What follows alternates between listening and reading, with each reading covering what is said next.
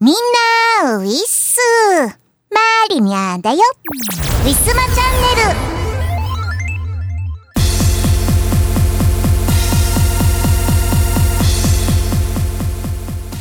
さて、1月も早々に終わってしまいましたね。もう2月でございます。まあ、なんだかんだで12月、1月、忙しかったた気がしています。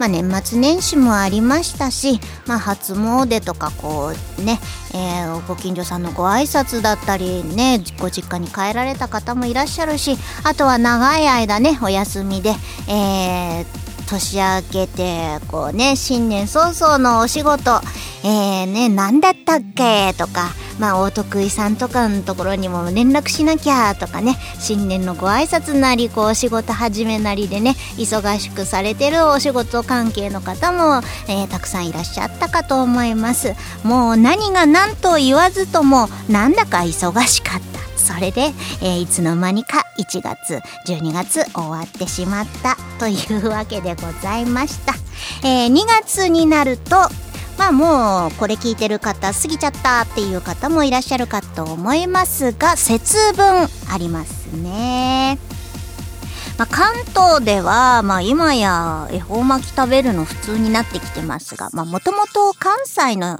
習慣でね、マリニャンが小さい時はなかった、えー、行事、行事っていうのかな行事でございました。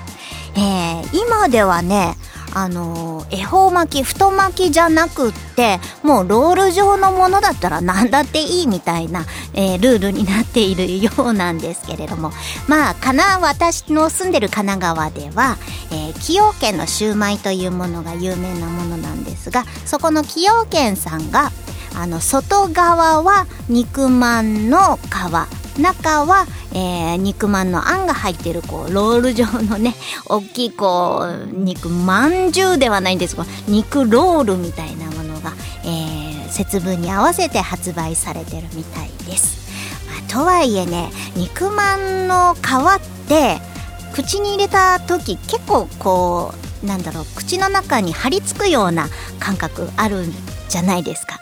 なんでね恵方巻きの海苔巻きも結構きついかもしれないけどあのロールロール肉巻き？肉巻きって言ったらいいのか。ねあれをちょっと温めて食べるんじゃちょ若干こう喉に危ないんじゃないかなと思いましてね。なかなかチャレンジできずにいます。あれも美味しそうだな。あとはロールケーキとかなんかもう本当ロールだったら何でもいいみたいな状態になってしまいますけれども。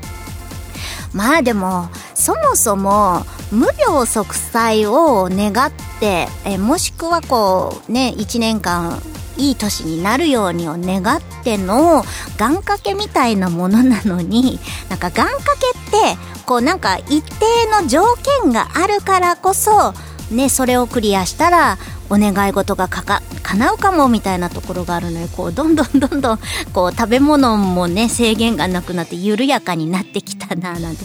大丈夫かななんて思いつつもまあこういうのってやっぱどっかのねお店が最初に、えー、ね戦略として生み出したものだと思いますのでね、まあ、みんながハッピーになれればいいかななんて思ってます。え皆様ね、1月は餅に気をつけて、2月は恵方巻きに気をつけて、えー、無病息災を祝ってください。というわけで、本日も行ってみましょう。この番組はイオシスとウィステリアマジックの提供でお送りします。イオシスくん頑張ってるね。頑張りすぎて何やってるかわけわかんないね。毎日19時 Twitter、Facebook、LINE アットでイオシスくんの頑張りをチェックして。北海道在住の宇宙グマコアックマ・アックマとイオシス博士がお送りするフリップトーク生放送。イオシス熊牧場は YouTube ライブにお引越し。熊僕ファンボックスもよろしくね。17周年のウェブラジオイオシスぬるぽ放送局では皆様からのお便りをお待ちしています。スーパーチャットでもいいんですけどね。毎週木曜日21時から YouTube ライブにて公開録音。ウィスマトレンドナウ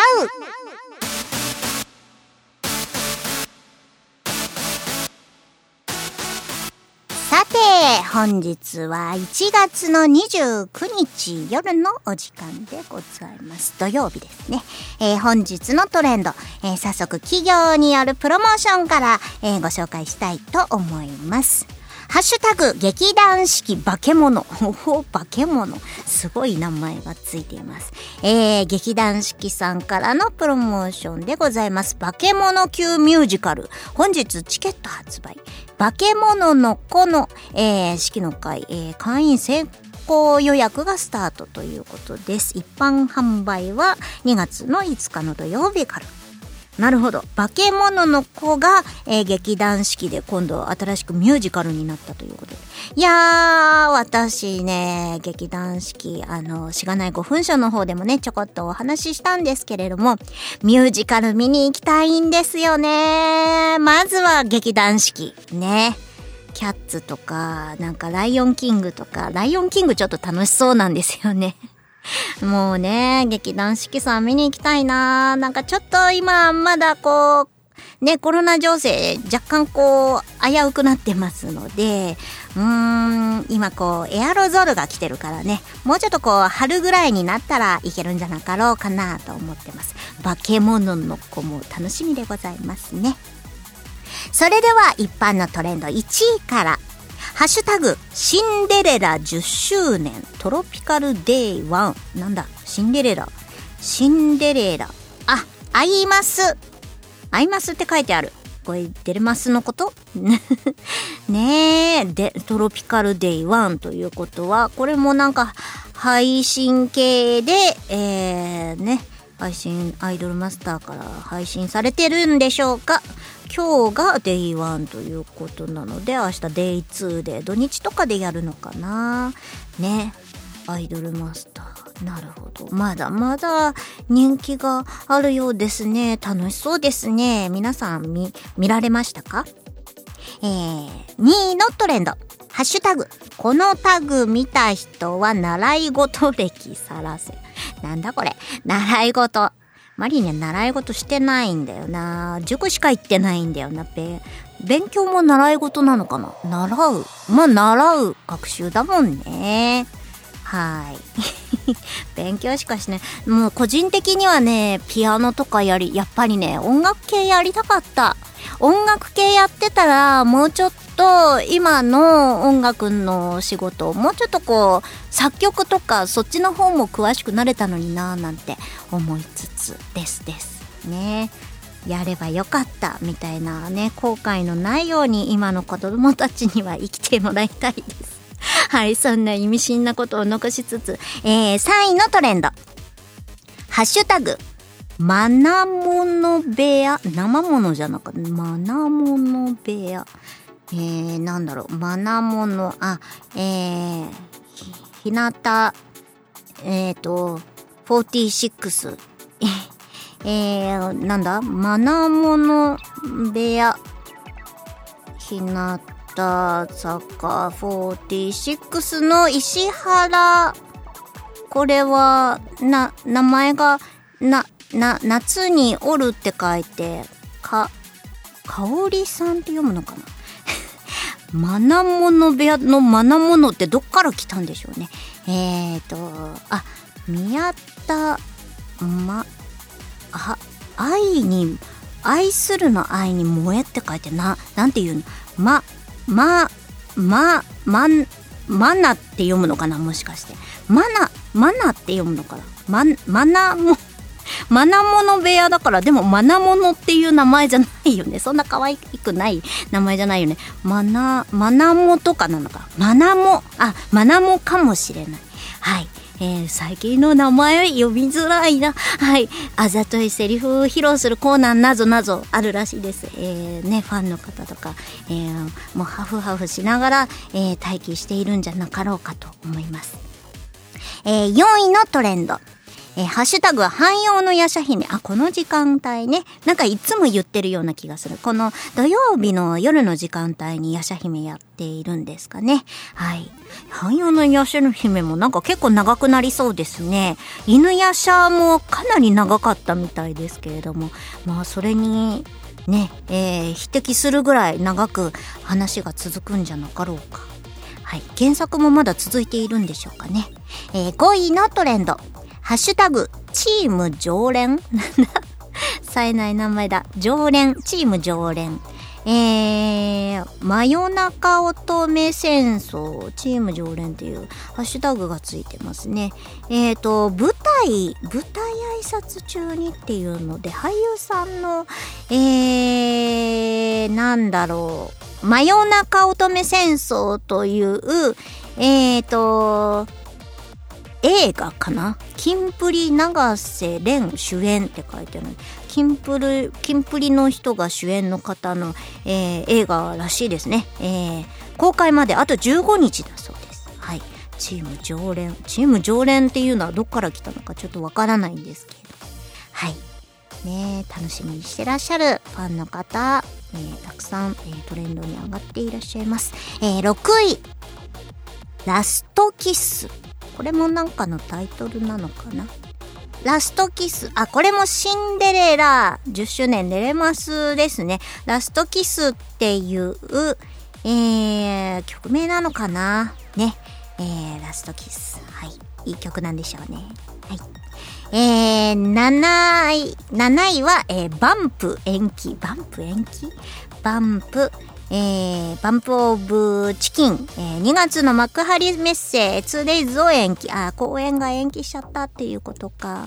あ残念ですね。なんかもう、この時期、公演関係とかイベント関係、またね、延期だったりとか中止になっちゃったりとかね、たくさん情報が流れてくるんですけれども、まあ、ほんと残念だなーっていうね、気持ちでしかないですよね。やっぱり皆さんね、もうこの2月とかのこういうイベントとかだってほんと半年前とか1年前ぐらいからね、えー、会場を抑えたりとかもういろいろこうね、えー、準備とかしてるはずなんですよね。それがねやっぱこうギリギリまで待ってもやっぱりダメだったみたいなのがもうほんと悲しくてしょうがないですね。延期も延期でできるといいんですけれども 私もね、もうたびたびライブが延期になっちゃって延期になっちゃってそして中止になっちゃってっていうね、まあそういう経験もしてますのでね、もう本当自分が残念だった分も皆さんにはね、残念な思いをしてほしくないなっていうのはあります。もう早くコロナなくなればいいのにね。えー、8位のトレンド。エモ旅の寝起き。エモい旅かな？エモ旅の寝起き。エモ旅の寝起き。何をが男子？エモ旅の寝起き。先出ししちゃいます。あ、なんか、あれですか？あの、歌のタイトルかなんかなのかな？エモ旅の寝起き。なんかすごいタイトルですね。はい。気になるな。気になるエモ旅の寝起き先出ししちゃいます。ということでねバズっていらっしゃるみたいです。タイトルがいいですね、えー、9位、えー、ジャックドール。これ馬術競馬トレンドっていう風になってるので大間さんかな？えー、東京メーン白富士 S 一番人気ジャックドールが好タイム逃げ切り4連勝。あすごいです。能力は高いということで、え、記事に上がっているみたいです。はいはい。すごいですね。いやー、大間さん。あれ？土曜日？あれ？日曜日じゃなかったっけ？大間さん。あ、土曜日もやってんのか。えー、東京競馬場が土曜日は暑いということで、えー、バズっているみたいですね。大間さん。そういえば、おそ松さんのコラボで、あの、これ収録している1月29日から、あの、大阪の方の協定とコラボしたみたいで、なんかいろいろフードファイトやら、なんかこうね、ボートにお金かけたら、300円以上かけたら抽選でなんかもらえるよとか、いろいろこう、イベントやってるみたいです。はい。なんかね板板ボートみたいなのも展示されててはい。ね全国の松倉たちが大阪に特攻しているんじゃないでしょうか。いや今はねと言ってこう自粛している松倉たちもねちょっとく悔しそうに私も含めまして悔しそうにね、えー大阪のそのツイートをねみんなのツイートを見ていいねボタンを押している次第でございました。はい。ねとっても可愛いコースターとかね缶バッジとかね、えー配ってるらしいですよ。10位のトレンド。えーガガム？ジム？ジムタテープ？これも英語だからダメじゃんもう。えっとえー、共鳴収録内容シックストーンズか、えー、ファッションに加ええー、新曲がガムテープあガムテープだ。ガムテープだ。ガムテープ。ガムテープとマスカラエモーショナル。うん。アフロビーツリミックス。なんかすごいですね、タイトルが。シックストーンズってなんか、こう、イケメンの、ね、あの、あれです。あの、ジャニーズ系のイメージありますけど、ファッションに加え、ガムテープとマスカラエモーショナル、えーアフあアフロビーツリミックス。なんかもうタイトルが最近なんか出落ち感ありますね。こういう感じなんですか？最近のこう若者乗りというのは。マリニャは全然理解ができませんけれども。でも、そうだな。マリニャな歌ってるね、CD とかも大体電波ですもんね。まあ、これがもう、ガムテープとかもね、まああのタイトルはこんなだけど、もしかしたらすっごいいい曲なんだと思いますのでね。まあね、こう、こうタイトルがまともなのに中身電波のマリニャの曲よりかは幾分かマシなのかもしれないです。はい。えー、そんなこんなで皆さんの知っているトレンドはありましたでしょうか？以上、トレンドナウのコーナーでした。ウィスマ今月のイオシスのパワープレです。アルバム幻想郷電波エクスポイオシス東方コンピレーションボリューム23スカーレット警察のゲットパトロール24時です。聞いてください。この辺り絶対なん。かあるはずあるはずよほらあそこあそこ人だかりでなん。かやってるわ喧嘩かなん。かやあれきっとスカーレット警察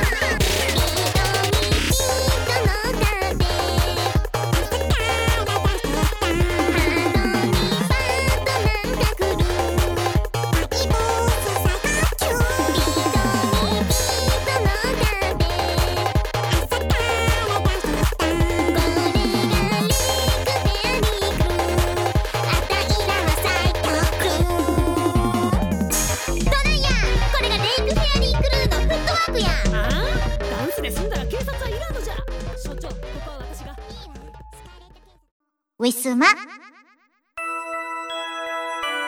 歴史秘話ウィステリア。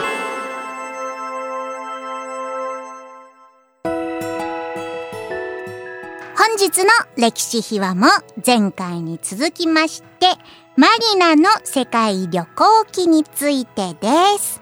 早速聞いてください。2曲目。はい。インドカレーの秘密。うん。これは、これは目玉曲ですね、俺の中では。うん。これ最初に作ったかな、そうだと思う。うん。なんか、インド、なんか、インドって大事なんですよ。なんか日本のポップス史において、多分。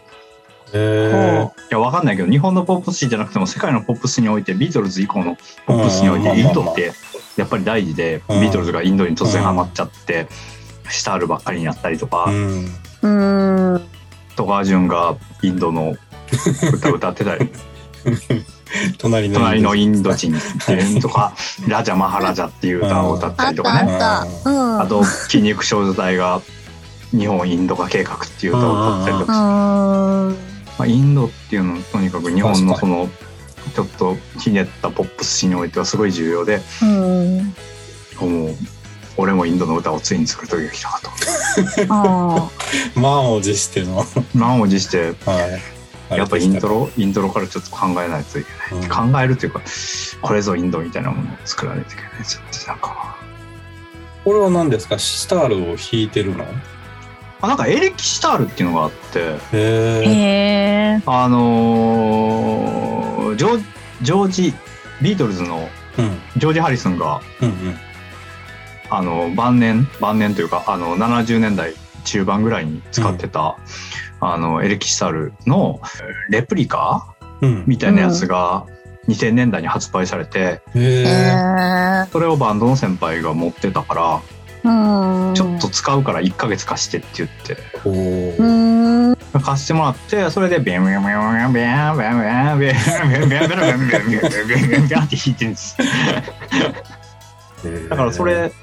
まあでもそれなくても、あのフレーズがすごいインドっぽいうんうん。うんうんうん。から普通にデモとかはあのそれじゃなくて、うん。アコギで弾いてるデモバージョンとかがあるんですけど、うんうんうんうん。でこれもすごい普通にアコギで全部アコギと歌だけで作ってうんううん。ん後で肉付けしたらなった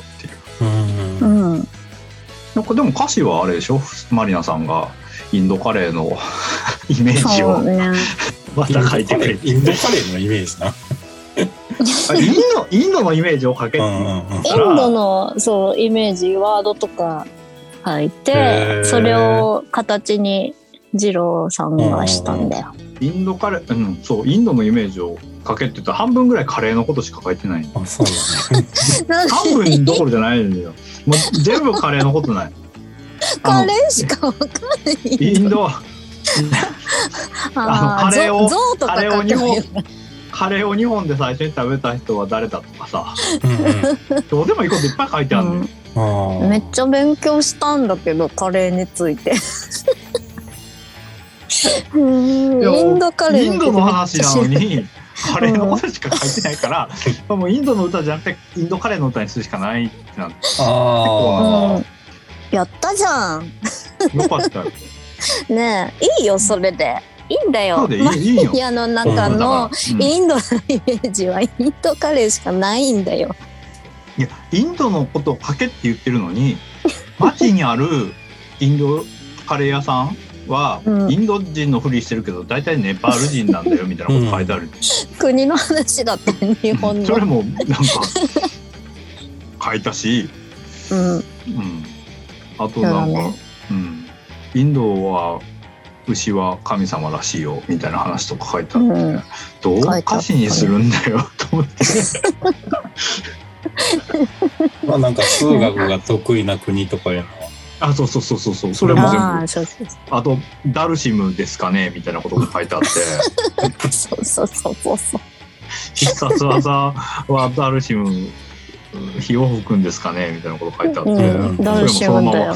歌詞にやりましたよ、俺が。だってインドって言ったらダルシムみたいな人がいっぱいいるのかなって思うじゃん。うんでもダルシムって書けないじゃん、歌詞で。うん、書けないね。これダメなのかなやっぱり。大丈夫でしいやいいいいけど、なんかつまんないじゃん、直接そんなこと書いてあって。だ か確かに。らなんか確かにね濁落ちて歌詞にしたと思う。えっと、え歌詞、歌詞ってなんて書いてあるんですか、これ？なんて書いてあるの？なんて書いてあ歌詞、るの？歌詞、歌詞誰か持ってないんですか、今？しちょっと探してこようかな。うん、探してきて、ちょっと俺は歌詞を見てほしい。俺すごい頑張った気がする、これ。この、アルバムの話をするって言ってるのに誰もうん。歌詞カードが参照できない状態でやってるっていうこの不真面目さね。誰か 誰か見てるかなと思っていや、うん、そう思ってたよ俺も。みんなそう思ってるんやっていあうそうなんや。あったよ見つかった。本当？うんえっとね数字がとてもよくできる国とかいろいろ書いてあ数学じゃってなくて？数あ数学だ。間違えた。数学がとてもよくできる国とかでしょ。うん。ん。ダルシムについて書いてあるかな。ダルシム必殺技がどうのとか書いてるあそうか。あ口から火の玉必殺技の国って書いてあうまいことやってるやん。るうん嘘だ。何かよ。何口から火の玉出ないよそんなインドの人超人じゃないんだかそんなこと書いてあったんやってなんからうその、ん書いてあっせた設定資料集に。うん。設定資料集。設定誰の？あなたが書いた設定資料集に。私が書いた設定資料集。になんかそういうこと書いて書いたのかな今回は設定資料集が載ってないよ前回とう違って、ん、うんまあいいよもうそのままなくして面白かったんだけどな設シシカバブは羊です書いてあったんよシシカバブは羊ですってそのまま書いてシシカバ本文そのブままよシシカバブってインドなのでそもインドだよ。そもシシカバブって何なんて思ってるのにシシカバブは羊ですってそのまま書嘘いてあっシシカてバブってインド料理によく出ないです。インド料理なの？インド料理によくないです？シシかカバブ。ケバブとかだとトルコケバブは料理とかかな？違う。うん。シシカバブってなんかに肉のなんかすすり身みたいにして固めた感じの肉なんで食べ物のの棒。かけへんの？私ね食べ物好きだもんねマイナさんうねん食べ物好きだね。今日もかインドカレー屋さん行こうと思ったんだけどお休みだったんだよ、シシカバブはうん、ぶつ切りにした肉の串焼きの一つで中そうそう。東を中心にアジア全域で食べられている。シシはトルコ語で串の意味。カバブはもともとロースト肉を意味するアラム語であるへーうーん。ケバブは異なる広範囲な肉の料理の総称であり串焼きのカバブは串を意味する語を付していてトルコではシシュケバブ。ウイグルではジクカワーブ。アラビア語圏ではシーシュカバーブ。インドではシークカバーブ。などと呼ばれているインドでもあるんだ。日本ではインド料理のシークカバーブがいち早く紹介されそれがトルコ風にななまったシシカバブという名前で親しまれてきた、はあ、串焼きの料理なんですね。でも別にあインドではヒンズー教徒が多いインドではムスリム専用食堂など一部の場を除いてシークカバーブに牛肉が使われることはなくもっぱら羊肉やヤギ肉が使われる。うんうんうん。インドは牛が神様だからシシカバブも牛肉ではなくて羊とかヤギが使われるっていうことですね。そうそうそう。じゃあインドど。インドとしては合ってるってことですね。合ってるでしょ？合ってる。でインドでは牛が神様だからっていう歌詞がそこで聞いてくるんですね。うん。うんこれはあのウィキペディアからの引用ですかね。マリナさん。いやシシカバブはでも食べたことあるから私の？羊苦手なんですよ。でん。初めて食べて、あこれは羊だって思ってその衝撃を覚えていてうん。詩に入れました。はい。忘れないように。シシカバブは羊だから食べちゃダメだよなるほど。ちょっと歌詞が自分のとこで参照できるデータが全然出てこない。でも多分俺エヴァーノートでこの時歌詞とか全部書いてるからうん。あれだな。シシカバブって入れたら出てくる。多分ねなんかそ出た。んなインドカレーの秘密。すぐ出た。出た。シシカバブは羊でスタンドリーチキンも美味しいねってどんな歌詞だよ。タンドリーチキン美味しいね確かに。可愛いじゃない？インドで見るものは全部カレーの匂いがしてる。言葉の壁を越えてる。インカレーの匂いがしてるって。うん。カレーの匂いがする。この歌詞いいですね。いいですその多分ね本当だと思う多分ね。でそうんまあインドの人ってスパイスの匂いするよねだって。すると思う。する。うん。だからカレーの匂いしてるの。でもこれなんか最初はアイディアとかいっぱい書いてあるんやけど最後の方になったらどんどんどんどんマリナさんが疲れてきたんか知らんけど一番最後の2行に「ヒマラヤ山脈」って書いてあって うん「踊る無風マハラジャ」ってそのまま書いてあったんよ。ダルシもダメなのにムトゥマハラじゃないの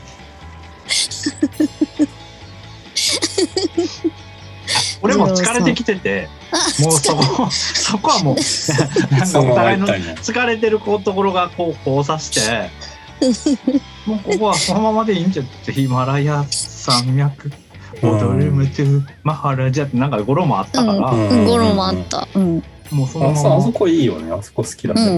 いいんじゃないか？これはえいい曲ですよ。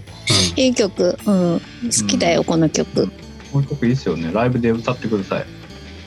あー歌いたい。なんかこれのさこのインドカレーのためにさなんかインド用の衣装をさ買ってさ撮影したのがブックレットの中入ってんだけどさ、うんうんうん。そうなの？そうなの、うん。俺そんなん見てないんやけど。結構気に入ってるんです自分でも。えじゃあそれでライブやりないもうないよ衣装もう何年前だって。その衣装どこどこにあった？のもうもう片しました。だって家家に置いとちょっとカフェ入っちゃうそのままじゃ。今くれたらよかったね俺に。え来た？俺は着ないけど。俺は着ないけど誰にあげるつもりだ？いや着せたりするかもしれない。けど着せたりする。着せたりするかもしれない。着てたりする。着せたりするかもしれない。うん。いはい。やでも男性用と女性用違うから。インド。あだから、うん、お洋服。だからはい。彼女に着せたりするかもしれない。ななるほど。なるほどなるほど。わかりました。インドで喋る人全部カレーの匂いがしてるって。これ差別の歌じゃないですかえそうなの？でもカレーの匂いするよ。うんこれえ私はいいいいと思ってるんだけどその匂いが。あじゃあいいです。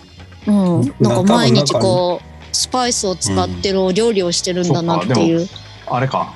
言語とかうん。人種関係なくインドで喋る人はみんなカレーの匂いがしてるやからむしろ逆なのかどうなんかな。人種とか言葉とか関係ないよみたいな。日本がなんか常に醤油の匂いがしてるみたいなもんじゃないうん。うん。まあね。うん。うんうんだから俺このアルバムおかしいのは各国の話をしようって言ってるのに、料理の食べ物の話しかしない歌が2曲も あるでしょ？おか確かに。しいよね。あでもサバサンドは磯村さんの歌詞ですよません。完だからやっぱりマリナさんの曲を書くときにさうん。食べ物の話をしないといけないみたいなさ 圧迫感があるんじゃないの？ないないよ。そんなことないよ。食べ物の話しか歌ってくれないんじゃないかなみたいな。そんなことないよ。ええ そうでしょ？そんなことないでしょ？磯村さまあまあそんなことないですけどね。んないですよね。うん。これ本当に気が狂ってるよね。インドで触るもの全部カレーの匂いがしてる。数式で証明してみてカレーの匂いがしてるっていう。そこまでの詩は書いてないこれは俺が書いたと思う。そうね。いや責められるべきはね児童さんですよ。これど俺が調子乗ってるんだね調子乗ってると思う。最後に至っては、うん。インドで喋る人全部カレーの匂いがしてる。世界を支配している。カレーの匂いがしてる。訴えられてもいい。なんかめめいめちゃいいじゃんなんか。いやなんかこの時俺も佐伯健三と一緒にバンドやってるからやり始めた頃やからやっぱりインドの曲を作るって自分が作詞するっていうからにはやっぱりね隣のインド人とかあの、うんラジャマハラジャを超えないといけないみたいな気持ちがあったんですよすごいいいと思いますこれは。いいですね。はい、ありがとうございます。あでも、うんなんかね、なんかアレンジがいいっすよね、これ。あ、ううんうんん。これすごい納得できった感じで好きなんですよ。フェアチャイルドみたいな。そう。え？そんなことないだから、そうかなちょっと今。全然今、フェアチャイルドと結びつかへんかったから、いやね、そもそも、フェアチャイルドに世界の歌っていうアルバムがあるんですよ。あ、そうなんや。そうそうそうそう。で、多分、その、あのマリナさんの声とユウの声が若干似てるみたいなのが、ジローの中にあって、あで、世界の歌みたいなアルバムを作りたいなって前々から思ってたんだと思う。ーはいはいはい。うんうんで、この話をしたから、やっぱりこのアルバム作るにあたって、やっぱりジローはフェアチャイルドみたいなものをやりたいなって思ってたんだと思うんですよ。うん。なるほどね。ウィスマ今日のパワプレパワプレ1曲目は2015年秋にウィステリアマジックより発売いたしました。マリナの世界旅行記よりインドカレーの秘密です。作詞藤原マリナ吉田二郎作曲吉田二郎でお届けいたします。聴いてください。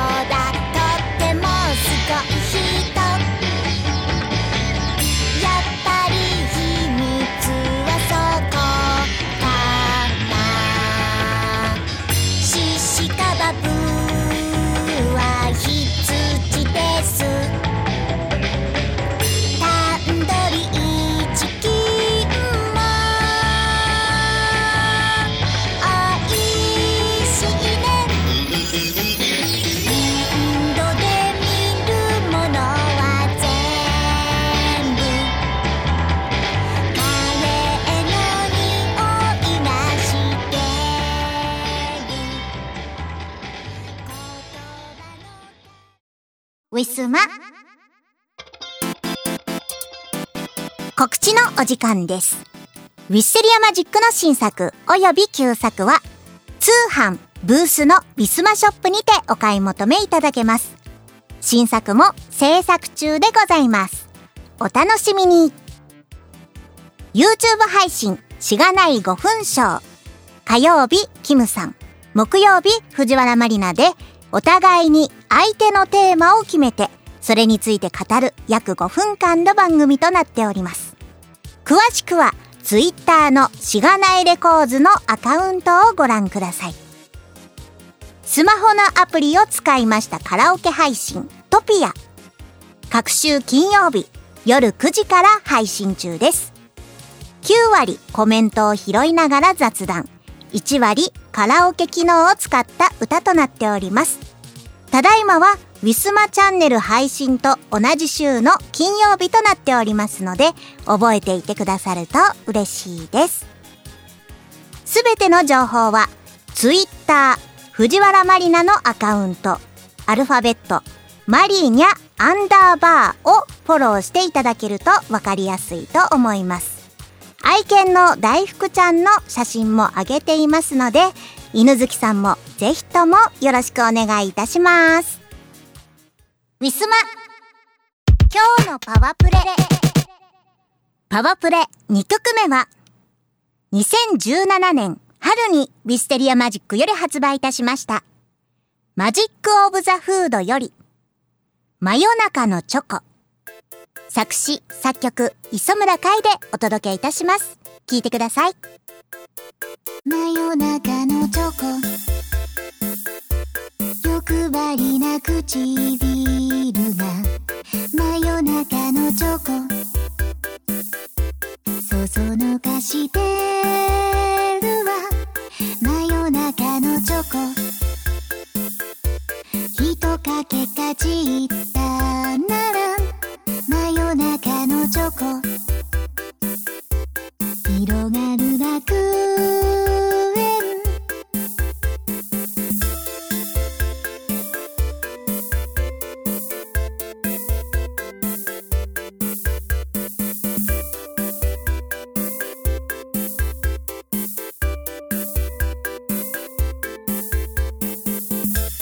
も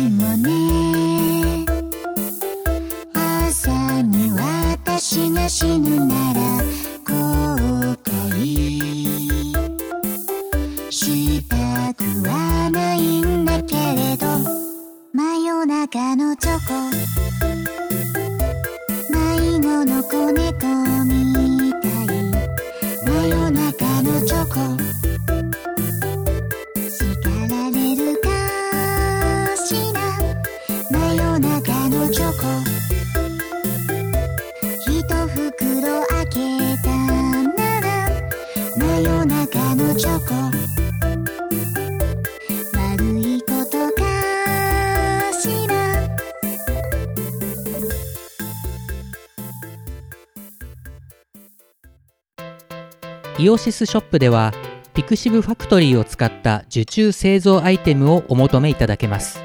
販売終了した T シャツやアクキーなんかも買えちゃうよ。やってみそう。イオパ始まりました。イオシスのレギュラーパーティーイオパはスイッチのイオシス OS チャンネルで生中継しています。チャンネルフォローサブスクチャット参加をお願いします